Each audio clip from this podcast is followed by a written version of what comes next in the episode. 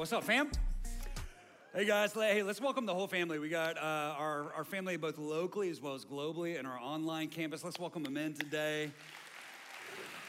Hey, I'm pumped. Um, because of what's about to happen here over the next few minutes, but especially what's gonna happen when I say amen today. It's gonna be really good, okay? So here, here's the big idea.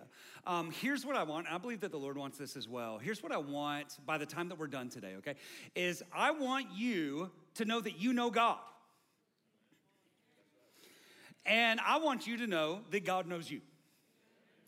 So by the time that we're done today, I want you to know clearly whether or not you're saved. So if you're in, let's go. Let's go. Come on. Um, all right, so if you're newer with us, we spent the last few weeks um, journeying through what I think are probably some of the most difficult verses in the entire Bible. They're here right at the very end of Jesus' famous Sermon on the Mount. And kind of this thought that we've been hovering around over the last few weeks is that truly, probably some of the best, most loving advice you could ever hear in your entire life is to look both ways before you cross over to the other side. And that's what Jesus does with us. And so, what we did is we kind of took a, a, a, week and we looked this way and we saw that Jesus actually says, God in the flesh says, the path to destruction is broad. And then we took a week and we looked this way, and Jesus says the path to heaven is actually really narrow. And then we took a week and we talked about the awe of God or the fear of the Lord. And then last week we talked about false prophets and false teachers. And today, everybody say today. We are diving into the verse that keeps every pastor up at night. Um, today we are talking about the three the three verses that I think are the most sober, um, the the possibly for some of us the the, the scariest, the most solemn verses in the entire Bible because it's here in Matthew seven verse twenty one that Jesus says this. Not everyone who says to me, Lord, Lord, will enter the kingdom of heaven, but only the one who does the will of my Father who is in heaven.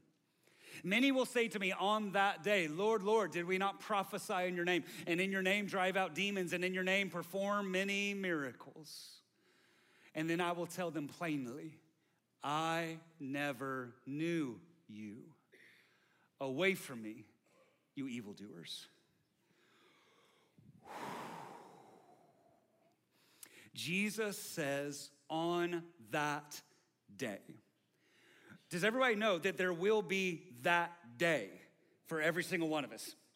Every single one of us has a that day when we will stand before Jesus Christ Himself and we will give an account. There is a future day that lies ahead of every single one of us. And on that day, we will stand before Jesus. And, and what Jesus actually says right here is that many people will hold up their orthodox truths about Him, that Jesus is Lord.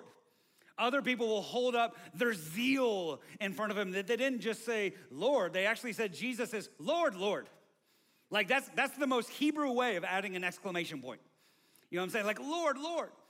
Other people are gonna hold up their good works in front of them and say, I did this and I did that and I did this and I did that. And I think right beside that, the, one of the most sobering things is Jesus doesn't argue with them.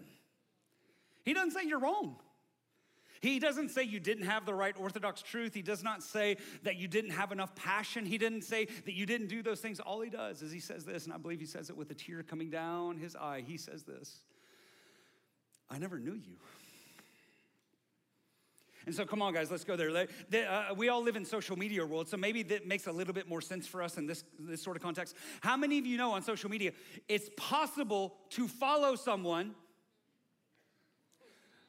but they don't follow you back. right? And does this ever happen to you? You follow somebody and then you like see them in the grocery store and you're like, hey, congratulations on the family. And they're like, who the heck are you? Has that ever happened to you before? Like somebody's like Facebook stalking you? And so like they know you, they know about you, but you don't know who they are. And I believe that Jesus, here's what he's showing us here right at the very top. He's saying, guys, this whole thing, this whole thing, it's less about what you say, and it's even less about what you do, and it's really about who you know. and who knows you.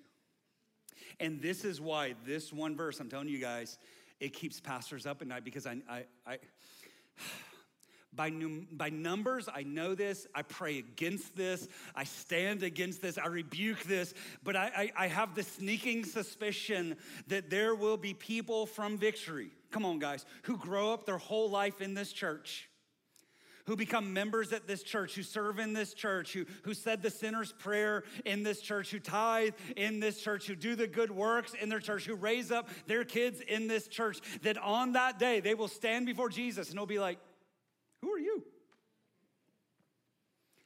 And I think we have to understand, we have to allow it to kind of sober us for a second that it's possible to spend every Sunday in church and still spend eternity in hell.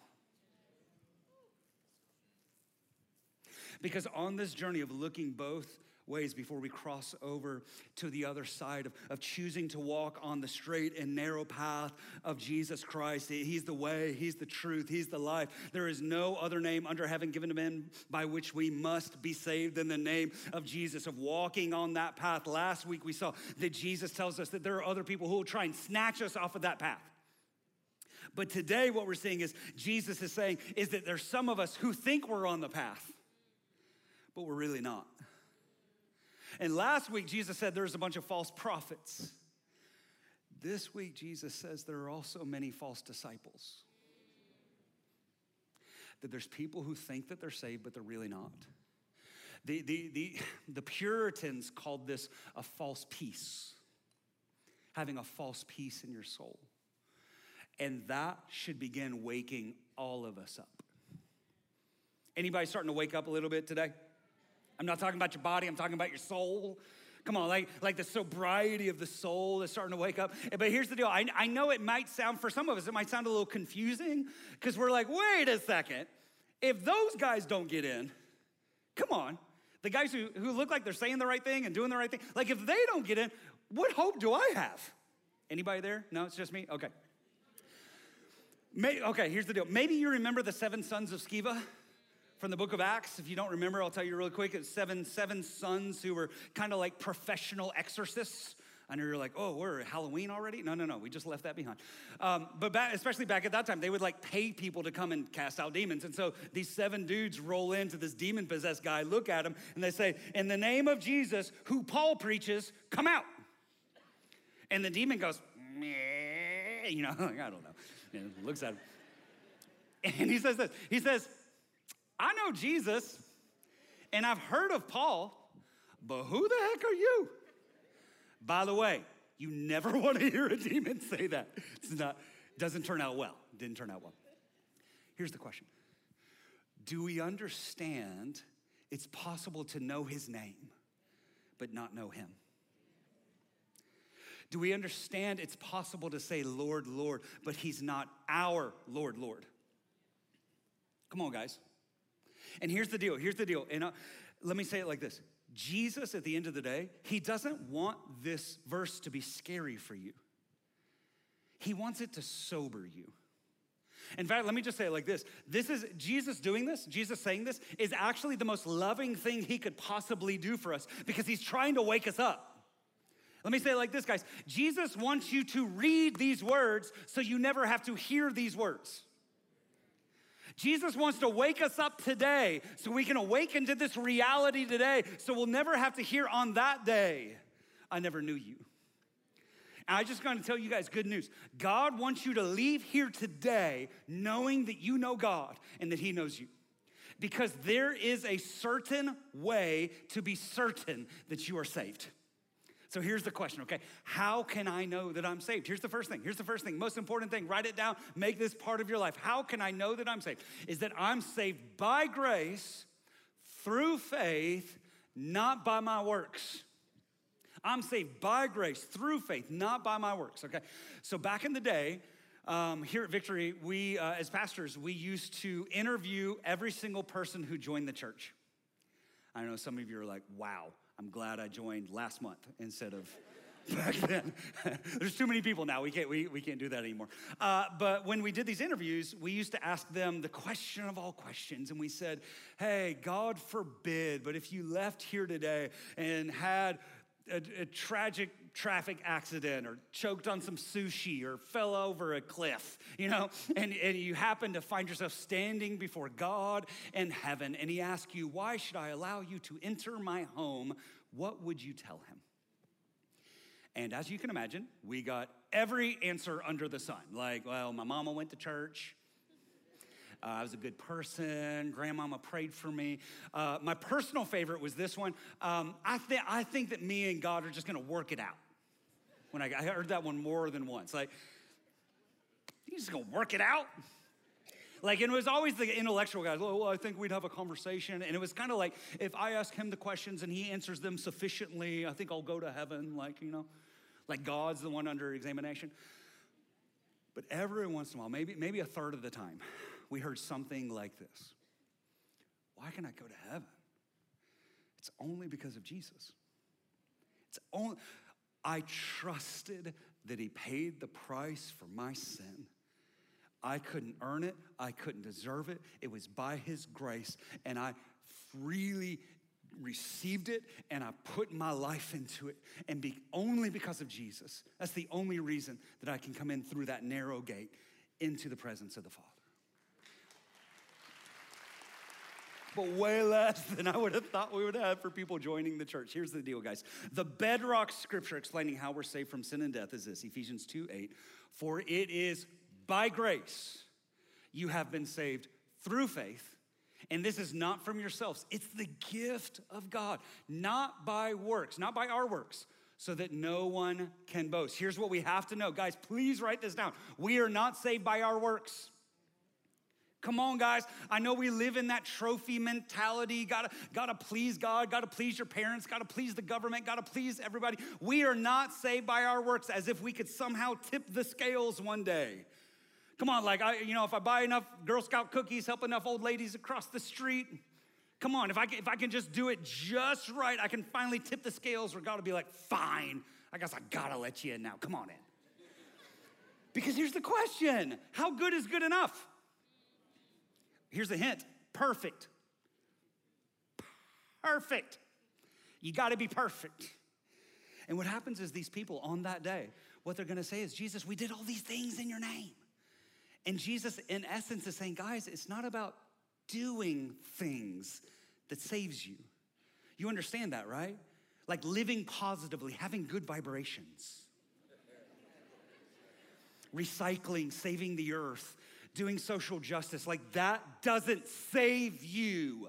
Your works don't save you. Why? Because those works could never make you perfect. You sinned once, and so you already blew it. So, what's the answer? We're not saved by our works, we're saved by God's grace through Jesus' works. God's grace poured out in the perfect death, burial, resurrection of Jesus Christ for the forgiveness of our sins. Grace is God giving us what we don't deserve. And when we were at our worst, God gave us his best in his son, Jesus Christ. God put on a skin suit and came down to sinful, broken, rebellious, lost sheep. And he climbed on the cross and he took the punishment for our iniquity in his hands, in his feet, in his side, on his head, crucified dead, buried. Third day, God roars, the stone rolls away, breath enters back into his lungs as if the Father said, I accept that sacrifice. And by that sacrifice, we are cleansed, we are redeemed, we are made new. You are not who you used to be because you didn't earn it, Jesus earned it. And we're not saved by our works, we're saved by His grace through His works, and we access His works through our faith through our faith. But here's the beautiful thing as, as theologians would conquer it, they would say, we're the, just the, the subject of, of prevenient grace. Prevenient grace means God gives you the grace soup in your life to condition your heart to even say yes to Him. So, guess what? You can't even take credit for saying yes. God made a way, He called you, and then enabled you to say yes. So, guess what? He gets all the glory. He gets all the glory for it. He gets the glory. By grace, through faith, not by works.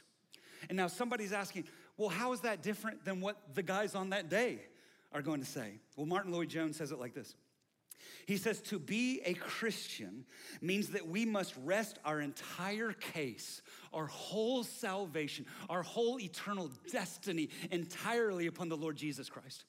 That is why a true Christian says, Lord, Lord. Guess what? On that day, you will say, Lord, Lord, too. It does not just mean saying the right words, it indicates that we mean those words when we say them. And guys, I know it seems like such a small twist, but it is the twist that makes all the difference in the world.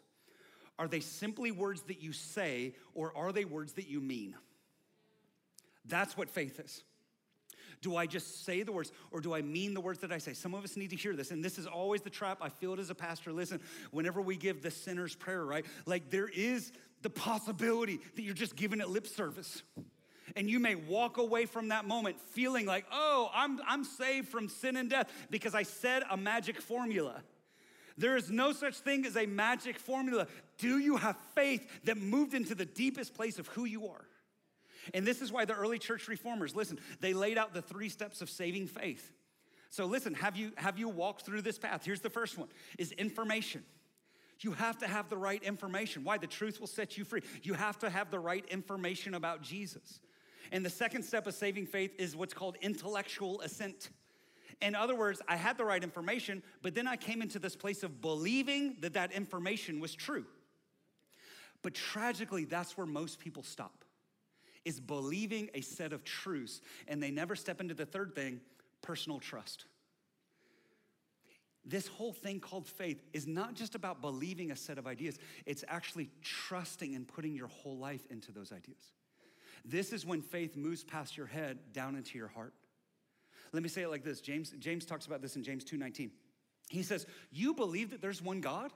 Great. Even the demons believe that, and they're terrified.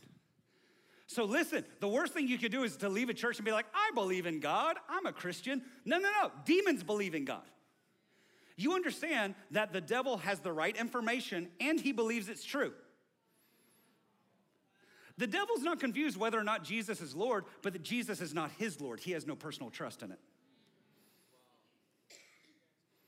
How many of you know there's a difference, there's a big difference in saying Jesus is the Lord and making Jesus your Lord. That's what we're talking about. And so maybe we can read Romans 10 9 a little bit differently. It's, this is at the bedrock. A lot of people claim this, but it says, if, no, the next one, uh, um, sorry, Romans 10 9. It says, if you declare with your mouth Jesus is Lord and believe in your heart that God raised him from the dead, you'll be saved. Now, here's the deal. A lot of people would, would say, Well, I, I believe Jesus is, is the Lord, right? And I believe that he rose again. Demons can say Jesus is the Lord. Actually, I can't say, but demons believe that Jesus is the Lord and that he rose again. But they will never actually step into the real heart of what belief is. In, in, the, in the original language, that belief actually means to trust, it means to completely trust?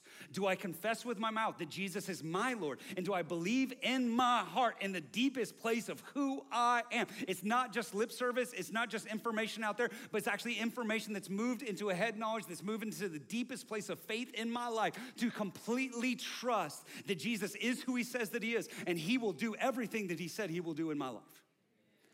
Because remember, on, Jesus says, on that day, many will say to me, Lord, Lord. And, and I'll say, listen, the only one who can enter into the kingdom is the one who does the will of my Father. So only if we knew what the will of the Father was. Oh, thank God we have the Bible. John 6 40, Jesus says, For this is my Father's will. What? What? Because here's the danger, guys. Here's the danger. We hear only the one who does the will of my Father. So we're like, oh, of course, I got to do the 613 commandments in the Old Testament. Come on, I got to get into works. I got to do it just right. And one day I'll finally tip the scales and make God love me. No, no, no, no, no, no, no. This is the Father's will and the Father's purpose that everyone who sees the Son and believes in and cleaves to and trusts in and relies on Him should have eternal life. And I will raise Him up from the dead at the last day believes in, cleaves to, trusts in, relies on him. Say it again believes in, cleaves to, trusts in, relies on him. This is not a head knowledge. This is actually, I've put my whole life into Jesus. This is what the Father's will is that we would have the right information, that we would come into agreement with that information, and then we would personally trust our lives to it. Here's what this looks like. Let me give you a picture. In, uh, back, in, back in the days of the Daredevils, um, there was a there was a performer named the Great Blondin, and in 1860 he went to Niagara Falls, all right, and he did the tightrope thing, and he walked it, and he carried boxes across, he carried some stuff across, um, and then he, he right right when the, he had the crowd right where he wanted him, he got in front of him, he said, "Who believes I can carry a person across the falls?" And they go, "Ah, yeah, we do, we believe, we believe." And he said, "Who wants to see me carry a person across the falls?" And they're like, yeah, it's about to happen. And then he says, Who wants to be that person? cricket, cricket, cricket. Nobody. God, let's stay focused. Until one person steps forward and he jumps on Blondin's back and he piggybacks him across the falls and they took a picture.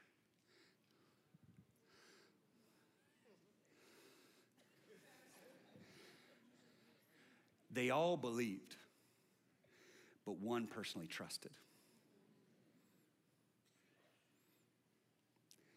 One person had real faith. Hear me.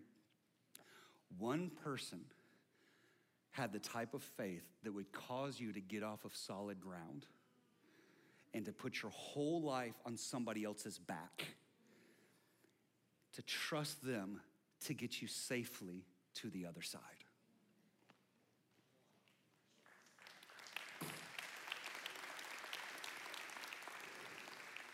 Guys, there is a difference between believing Jesus can and trusting Him to do it for you.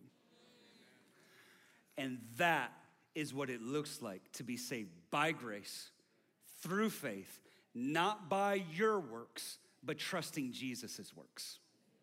Because guess what, guys? If you try and help that guy, you're about to die. You just have to trust Him to get you safely across to the other side. And if you have done that with Jesus, you're saved. You're saved. Don't try and complicate it. You're saved.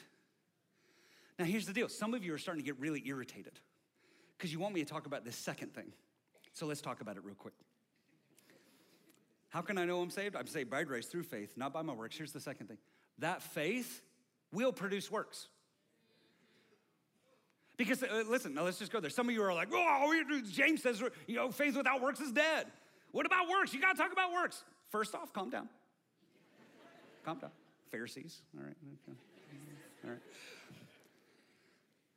Here's what I'd say to this, okay? Don't confuse what the gospel requires with what the gospel produces. Don't confuse what the gospel requires with what the gospel produces. Because here, here's an ancient saying, okay, is that salvation is by grace through faith alone, but faith will never be alone.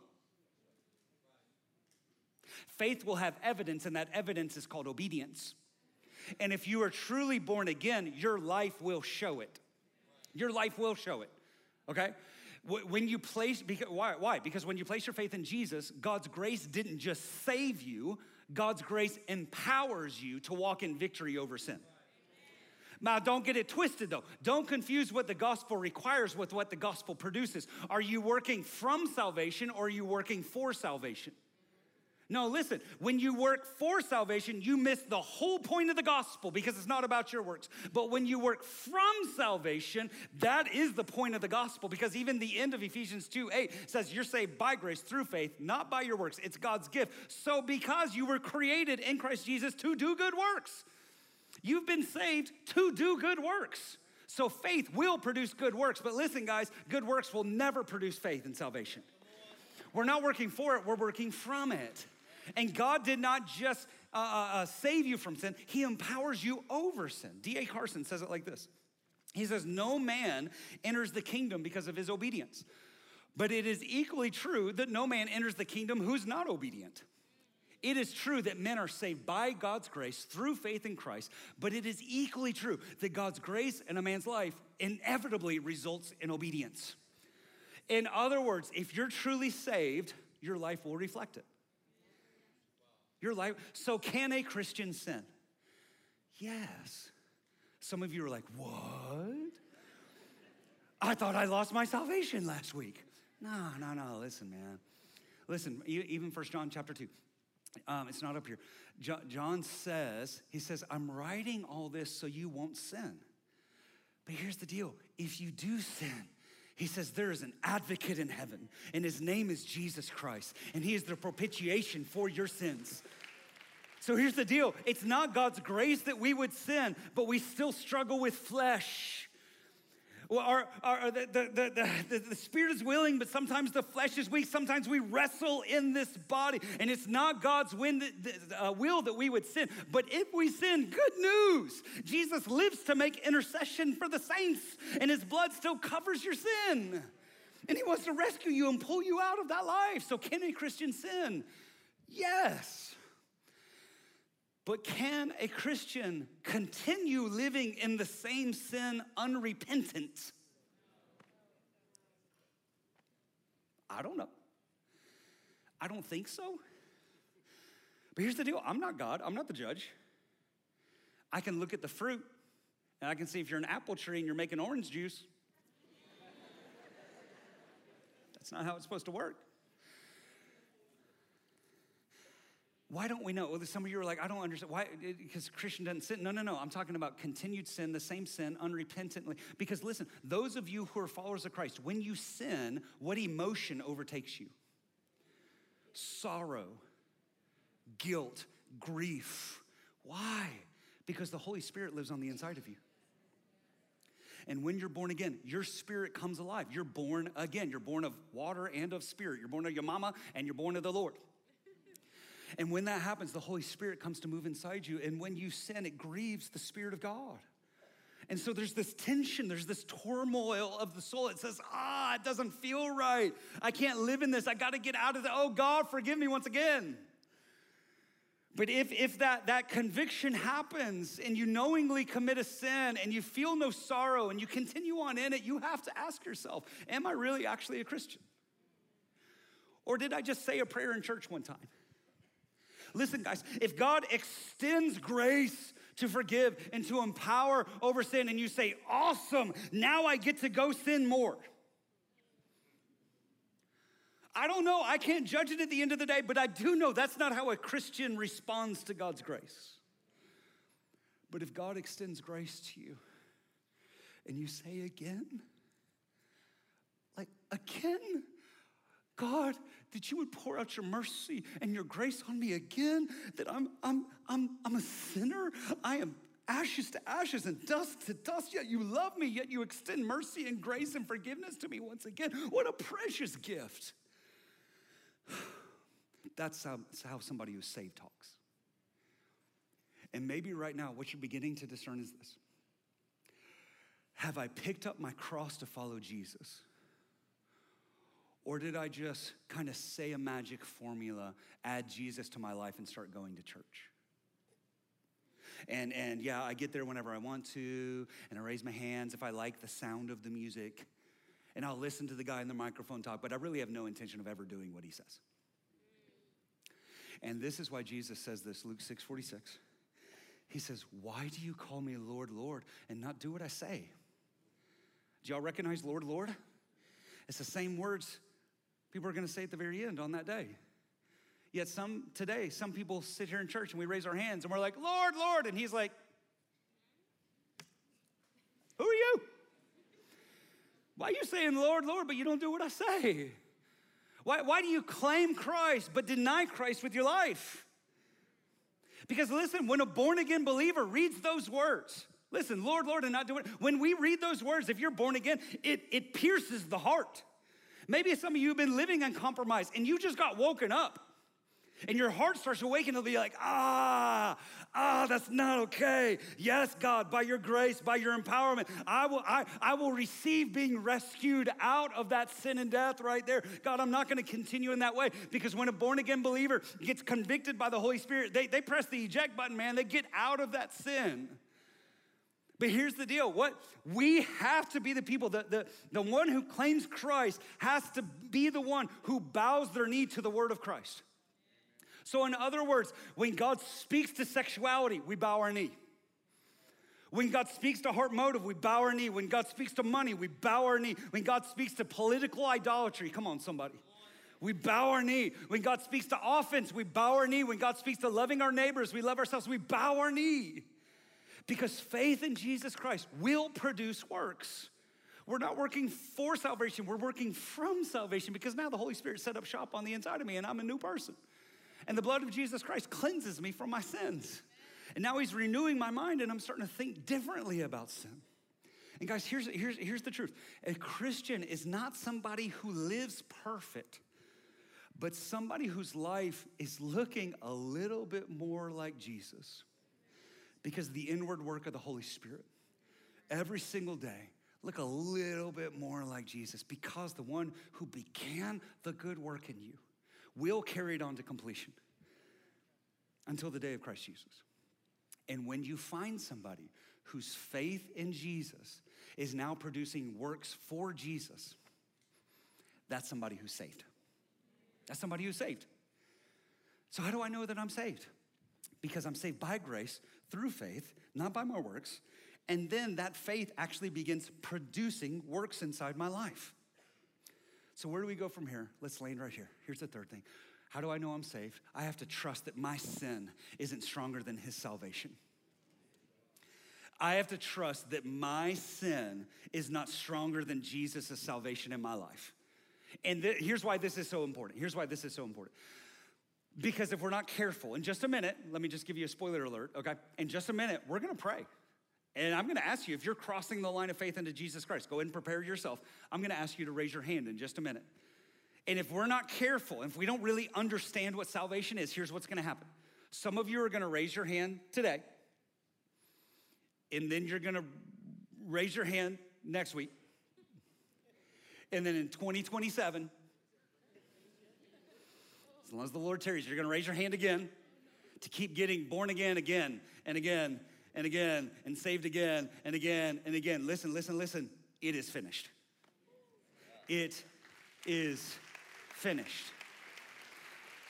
If you have confessed with your mouth that Jesus is your Lord, if you have jumped on his back, and trusted your past, your present, and your future into his control. And now that faith is producing works, then you don't need to be born again. Again. You don't need to get saved every Sunday. Because listen, that's no way to live. That's not what the gospel is. Listen, I, I, I know the, the condemnation that you would live with if you think you have to get born again every single Sunday. But I know what's happening. Listen, I know what's happening. You're, you're, you have this sensation, well, I've sinned. I feel guilty. Yes, absolutely. But do not confuse salvation with sanctification. Salvation is a one time event where Christ comes into your life. You're adopted into the family of God. The Holy Spirit sets up shop inside your life. Your body is now the temple of the Holy Spirit. Sanctification is daily, daily, daily walking in holiness, even though a righteous man falls seven times, he gets back up. That's salvation and holiness, salvation and sanctification. Here's how Jesus says this, guys, and we need to cling on to this. John 10 28. Jesus, uh, Jesus says, I give them eternal life, and they shall never perish, and no one will snatch them out of my hand. Guys, listen, please, please hear this. Christ is holding on to you with his everlasting arms, and he will not let you go. He will. Jesus' blood is stronger than your sin. Jesus' blood. It's not like, oh, well, I sinned on, on Thursday, so I'm lost at that moment. And if I got in a car crash after I lied to my mom, now I'm going to hell. Jesus' blood is stronger than your sin. And no one will snatch you from his hands. Remember this, guys. Jesus, on that day, he will say, I never knew you. He did, he's not gonna say, I used to know you, but you screwed it up. You screwed it up, messed up your one chance that you had. No, he says, I never, I, we never even had a thing at all. Listen, no one will snatch you from his hand. Jesus' blood isn't so weak and your sin is not so strong that you lost your salvation this week. So if you are born again, trust that God will finish the good work that he began in you. But you're not gonna lose it on Wednesday. I'm gonna lose it. Listen, the enemy wants you living in that fear. Jesus doesn't want you living in that fear. He wants you to live secure in your salvation, that no one will ever snatch you out of his hands. So, how can I know that I'm saved? Okay? I kind of liken it to marriage. All right? Is that you might forget the date that you got married once. one time. One time. But you don't forget that when you got married, somebody moved in with you. And it changed how you think and how you talk and how you live. And they've been living with you ever since. Family, when you got saved, Jesus moved in with you.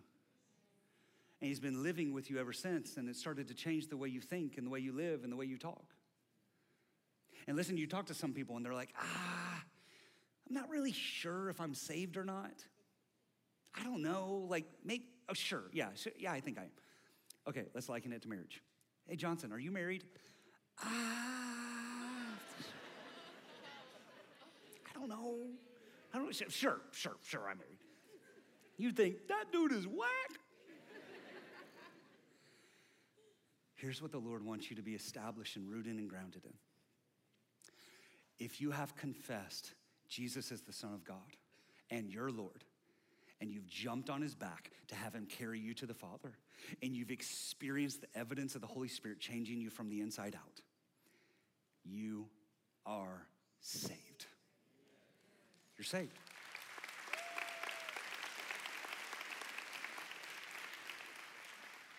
And if you haven't, what are you waiting for?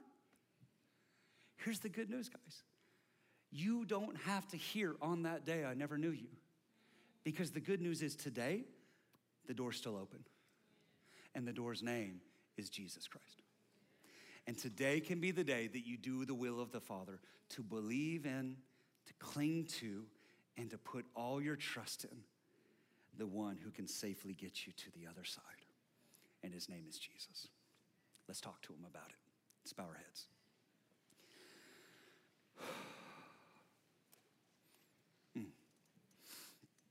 God, you are good. Here's the deal let's just say it as plainly as we can. Right now, if you're feeling condemned, it may be because you are. Because of outside of faith in Jesus Christ, your sin condemns you because you can't save yourself. There is no self rescue when it comes to sin because you're dead in your sin. And so, one who's living must come to rescue the dead. And the one who's living's name is Jesus Christ. Because he paid the price so we could be saved, and then he rose again. He died in our place and rose again. So now he's freely able to forgive sin and to resurrect us back to walk in newness of life. And if today your, your sin condemns you, confess it. Confess it to God. Say, God, I'm a sinner. Turn to Jesus. Ask Him to save you from sin and death. And we're going to do that. We're, we're just going to have a prayer right here. But again, I, I just need to say this as clear as I can. These are not magic words. This has to originate within your heart. This is faith. This is what faith actually looks like. Is actually having a life that says, I agree and I will live out what I'm saying right here with God's help. So here's the deal. If today's the day, crossing the line of faith, maybe you've been coming to church for a while, maybe you had intellectual assent, but you never had personal trust, or maybe it's your first time hearing the gospel today that Jesus Christ died in your place to forgive your sins. Mm. And the Holy Spirit moves in on the inside of you to live the rest of your life for God. And now you're no longer an orphan. You're brought into the family of God. If today is the day you're crossing the line of faith, I just want to ask you very simply lift up your hand. I know who I'm talking to right here. Yeah. It's good. It's a lot of us. It's a lot of us. I see your hand. I see your hand. I see your hand. I see your hand. You can put your hands down. Now, here's what I'm going to say, guys. I'm about to lead you in a prayer. Next week, don't raise your hand. Because this is it. This is it. This is the moment of faith. This is the moment that you're born again. Okay, so let's pray like this. And family around these guys, let's pray together. Let's pray like this. Say, Jesus, I deeply believe you're the Son of God And I personally trust you died on the cross to forgive my sins. I personally trust that you rose from the dead, giving me victory today and eternal life one day. I repent of my sin. I leave it behind. I surrender my life into your hands. Thank you for saving me. Thank you for forgiving me. Thank you for bringing me into your family. And right now, Holy Spirit, come live in me to empower me to live for you the rest of my life. In Jesus' name, amen. Come on, let's celebrate. Let's celebrate. Let's celebrate. Come on, let's celebrate. Let's celebrate. Death to life, hell to heaven. I love it. I love it. I love it. All right, that was amazing. But now we're about to take another step. Now here's what's amazing is we ended early on that part. I know you ain't got nowhere to go. So we ended early, okay? You already plan on being here longer. So here's what we're gonna do, okay? If you already registered for baptism, go ahead and stand up. I'm gonna stand up and walk out these doors right over here. Let's go ahead and open up these doors right over here. We're about to have a crazy God moment. If you already registered for baptism, once you step outside, come over in this direction.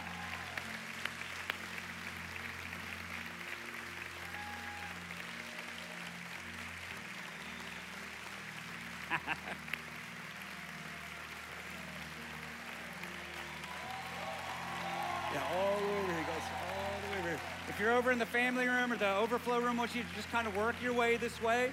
We'll give you instruction on that. Hey, while we're doing that, let me pause and let me address a second group of people. Okay, there's a second group of people.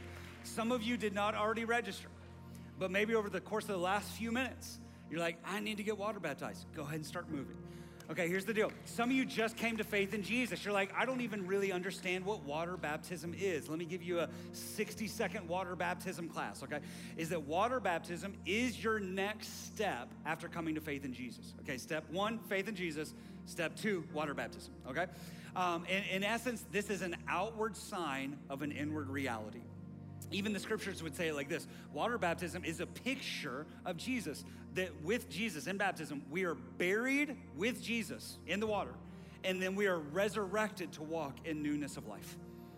And so that's really what water baptism it is. It is in essence us going down with the old and coming up to live in newness of life. And this is a public declaration of faith in Jesus Christ, okay? So if you didn't know that, or you just came to faith in Jesus, or listen, maybe you were sprinkled as an infant.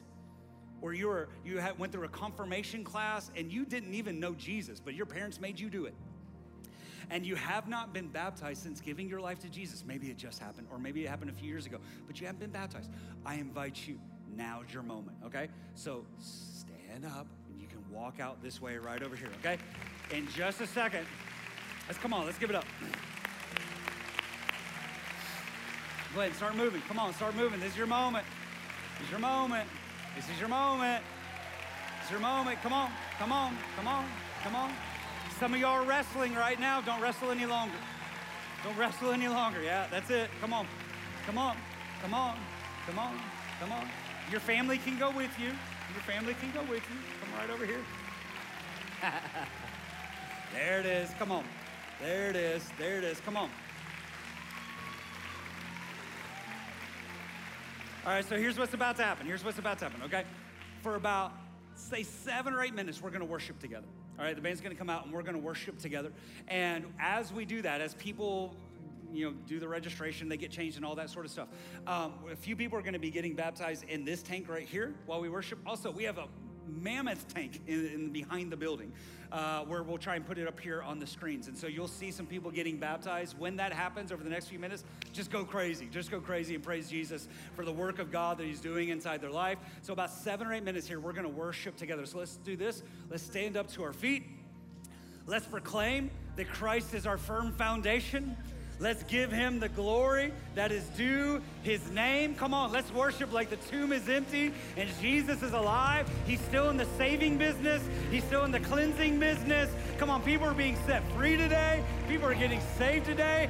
Hell is getting plundered today. Heaven is getting more populated today. People are going down with the old, coming up with the new today. And it's all because of Jesus. Let's worship him. Come on.